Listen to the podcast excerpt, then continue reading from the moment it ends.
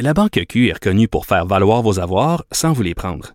Mais quand vous pensez à votre premier compte bancaire, tu sais, dans le temps à l'école, vous faisiez vos dépôts avec vos scènes dans la petite enveloppe. Hmm, C'était bien beau. Mais avec le temps, ce vieux compte-là vous a coûté des milliers de dollars en frais, puis vous ne faites pas une scène d'intérêt. Avec la Banque Q, vous obtenez des intérêts élevés et aucun frais sur vos services bancaires courants. Autrement dit, ça fait pas mal plus de scènes dans votre enveloppe, ça. Banque Q. Faites valoir vos avoirs.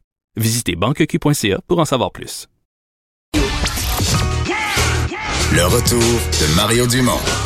Pour nous rejoindre en studio. Studio à commercial cube.radio. Appelez ou textez 187 Cube Radio. 1877 827 2346. On parlait politique euh, fédérale alors qu'il se passait quand même beaucoup de choses à Ottawa euh, aujourd'hui. On rejoint Emmanuel Latraverse. Bonjour Emmanuel. Bonjour. Ça va bien? Ça va, merci. Euh, on commence par un- une, médaille que tu donnes à un, à un député, ben, au nom qu'on connaît peut-être pas euh, beaucoup au, au Québec, mais qui a osé faire quelque chose qu'on fait pas souvent en politique. Mais non, Nathan- Nathaniel Erskine Smith, il n'y a pas un nom facile, député libéral de Beach, York, donc un Beaches, York, un député euh, du centre-ville de Toronto. Imaginez, alors tu te rappelles, hier, euh, il y avait un com- il y avait une réunion du comité de l'éthique où les partis d'opposition voulaient qu'on force, euh, ben, qu'on demande finalement au commissaire à l'éthique de témoigner pour expliquer son rapport, etc. Et les libéraux ont fait un bel effort là, de cavalerie politique en bloquant tout débat. Mais et tu imagines qu'il y a un député libéral qui a voté en faveur du fait d'entendre le commissaire Dion. Ça, c'est, on voit pas ça souvent. Briser complètement la ligne de parti. Il a complètement ignoré la ligne de parti. Alors, c'est assez rigolo parce que tout le discours officiel des libéraux, c'était de dire on n'a pas besoin de l'entendre. Ça fait des mois qu'on en parle. Jody Wilson-Raybould a témoigné dans SNC-Lavalin. Gerald Burke, le greffier du conseil privé. Il y a un rapport de 63 pages. Écoutez, là, on a fait le tour de la question. Les Canadiens, les, Oui. les Canadiens n'ont rien d'autre à apprendre. Vous, parti d'opposition, vous ne faites que de la petite politique. Et donc... Euh, Mais là, ça, t'en as un qui, t'en un qui se lève, qui dit non, non, moi, je, je serais intéressé à l'entendre, mais comment il se, comment il justifie ça? Lui-même ses propres questions à poser à Mario Dion? Ben justement, et c'est et et surprenamment, ben pas surprenamment, mais lui n'est pas, euh, c'est pas parce qu'il veut couler son gouvernement, euh, faire porter le blâme à M. Trudeau, c'est que lui trouve que monsieur, le commissaire à l'éthique a erré.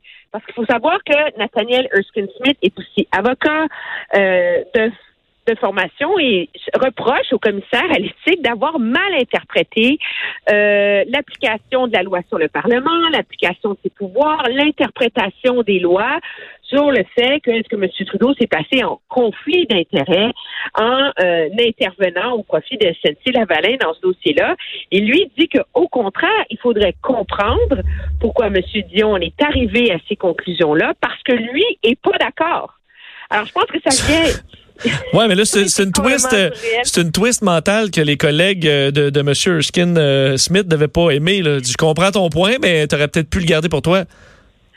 Ben, euh, très, très certainement, parce que je pense qu'il y a un, un débat val- valide à avoir sur euh, tu combien là, de nos auditeurs dans leur vie, là, même si c'est l'été, euh, ont vraiment le temps de s'asseoir et de lire, de décortiquer ce rapport de 63 pages-là. Moi, je l'ai fait, je suis journaliste, je suis payée pour faire ça, et ça m'a pris un certain temps, c'est complexe, etc.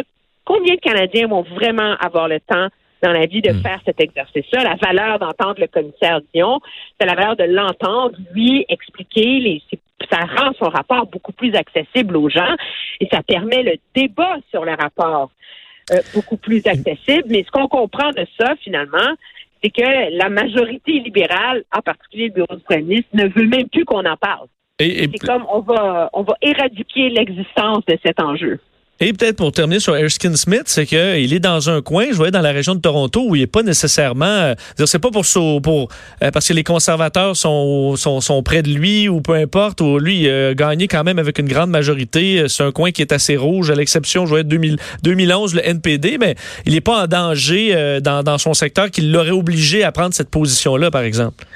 Non, pas, pas du tout. Et c'est pas un député à qui on peut reprocher de faire ça par intérêt partisan. Ce qu'on constate, c'est que dans d'autres dossiers au cours euh, de cette législature, depuis 2015, M. Erskine Smith est un peu devenu comme le mouton noir du caucus.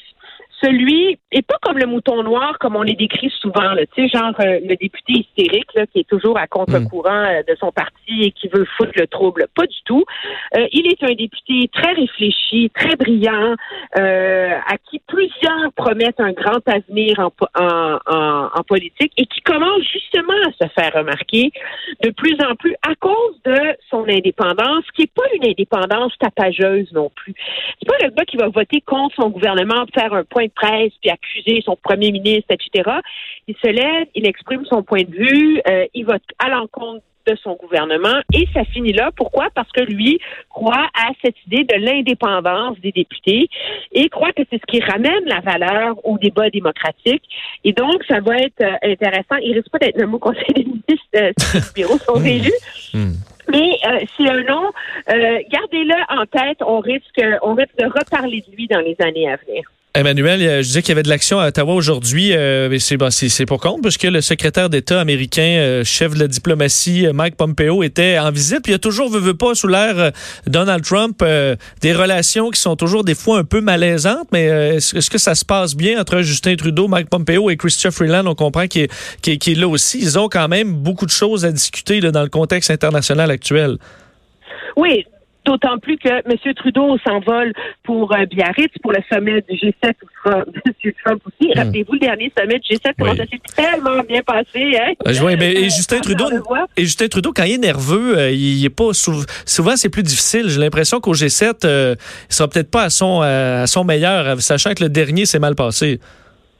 Oui, sauf que là, c'est plus lui qui en a la, présidence. Il y a des doutes sérieux sur ce que va pouvoir accomplir ce G7-là à cause de la dissidence perpétuelle euh, de Donald Trump qui veut faire les choses de sa façon et qui veut pas faire de compromis euh, avec ses euh, avec ses alliés des, des grandes puissances mondiales.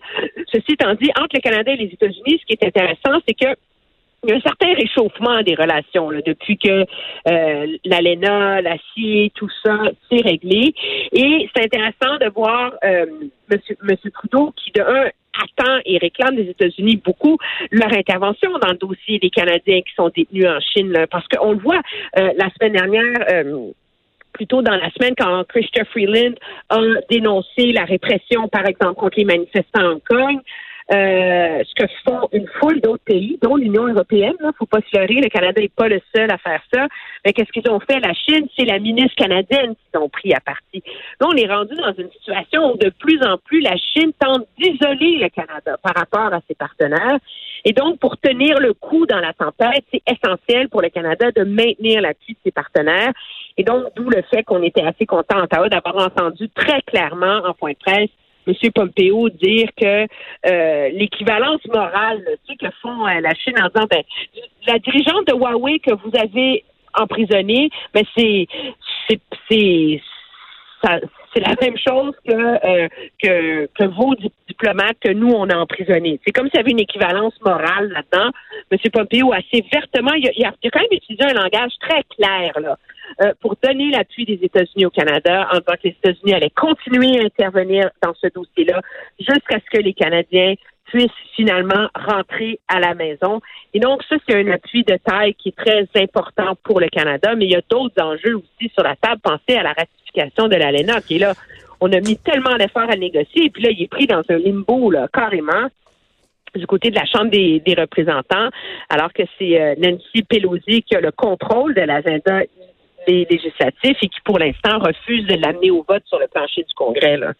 Est-ce qu'on a l'impression, dans le cas de, Mike Pompeo, une visite comme ça, est-ce que le secrétaire d'État, euh, actuellement, on a l'impression que, parce que veut pas le, Donald Trump, on a toujours euh, l'impression qu'il fait euh, casse à tête, mais aussi qu'en dessous de Donald Trump, il y, en a aussi qui ne suffit pas nécessairement à ce que le président dise et qui dit et vont faire un peu, disons, incognito, prendre des décisions plus responsables. Mike Pompeo, est-ce qu'il a l'influence que son poste devrait lui accorder ou ça reste euh, ultimement toujours Donald Trump qui, qui gère la politique internationale? je pense que ça dépend des enjeux. On s'entend que prendre cette histoire surréelle de M.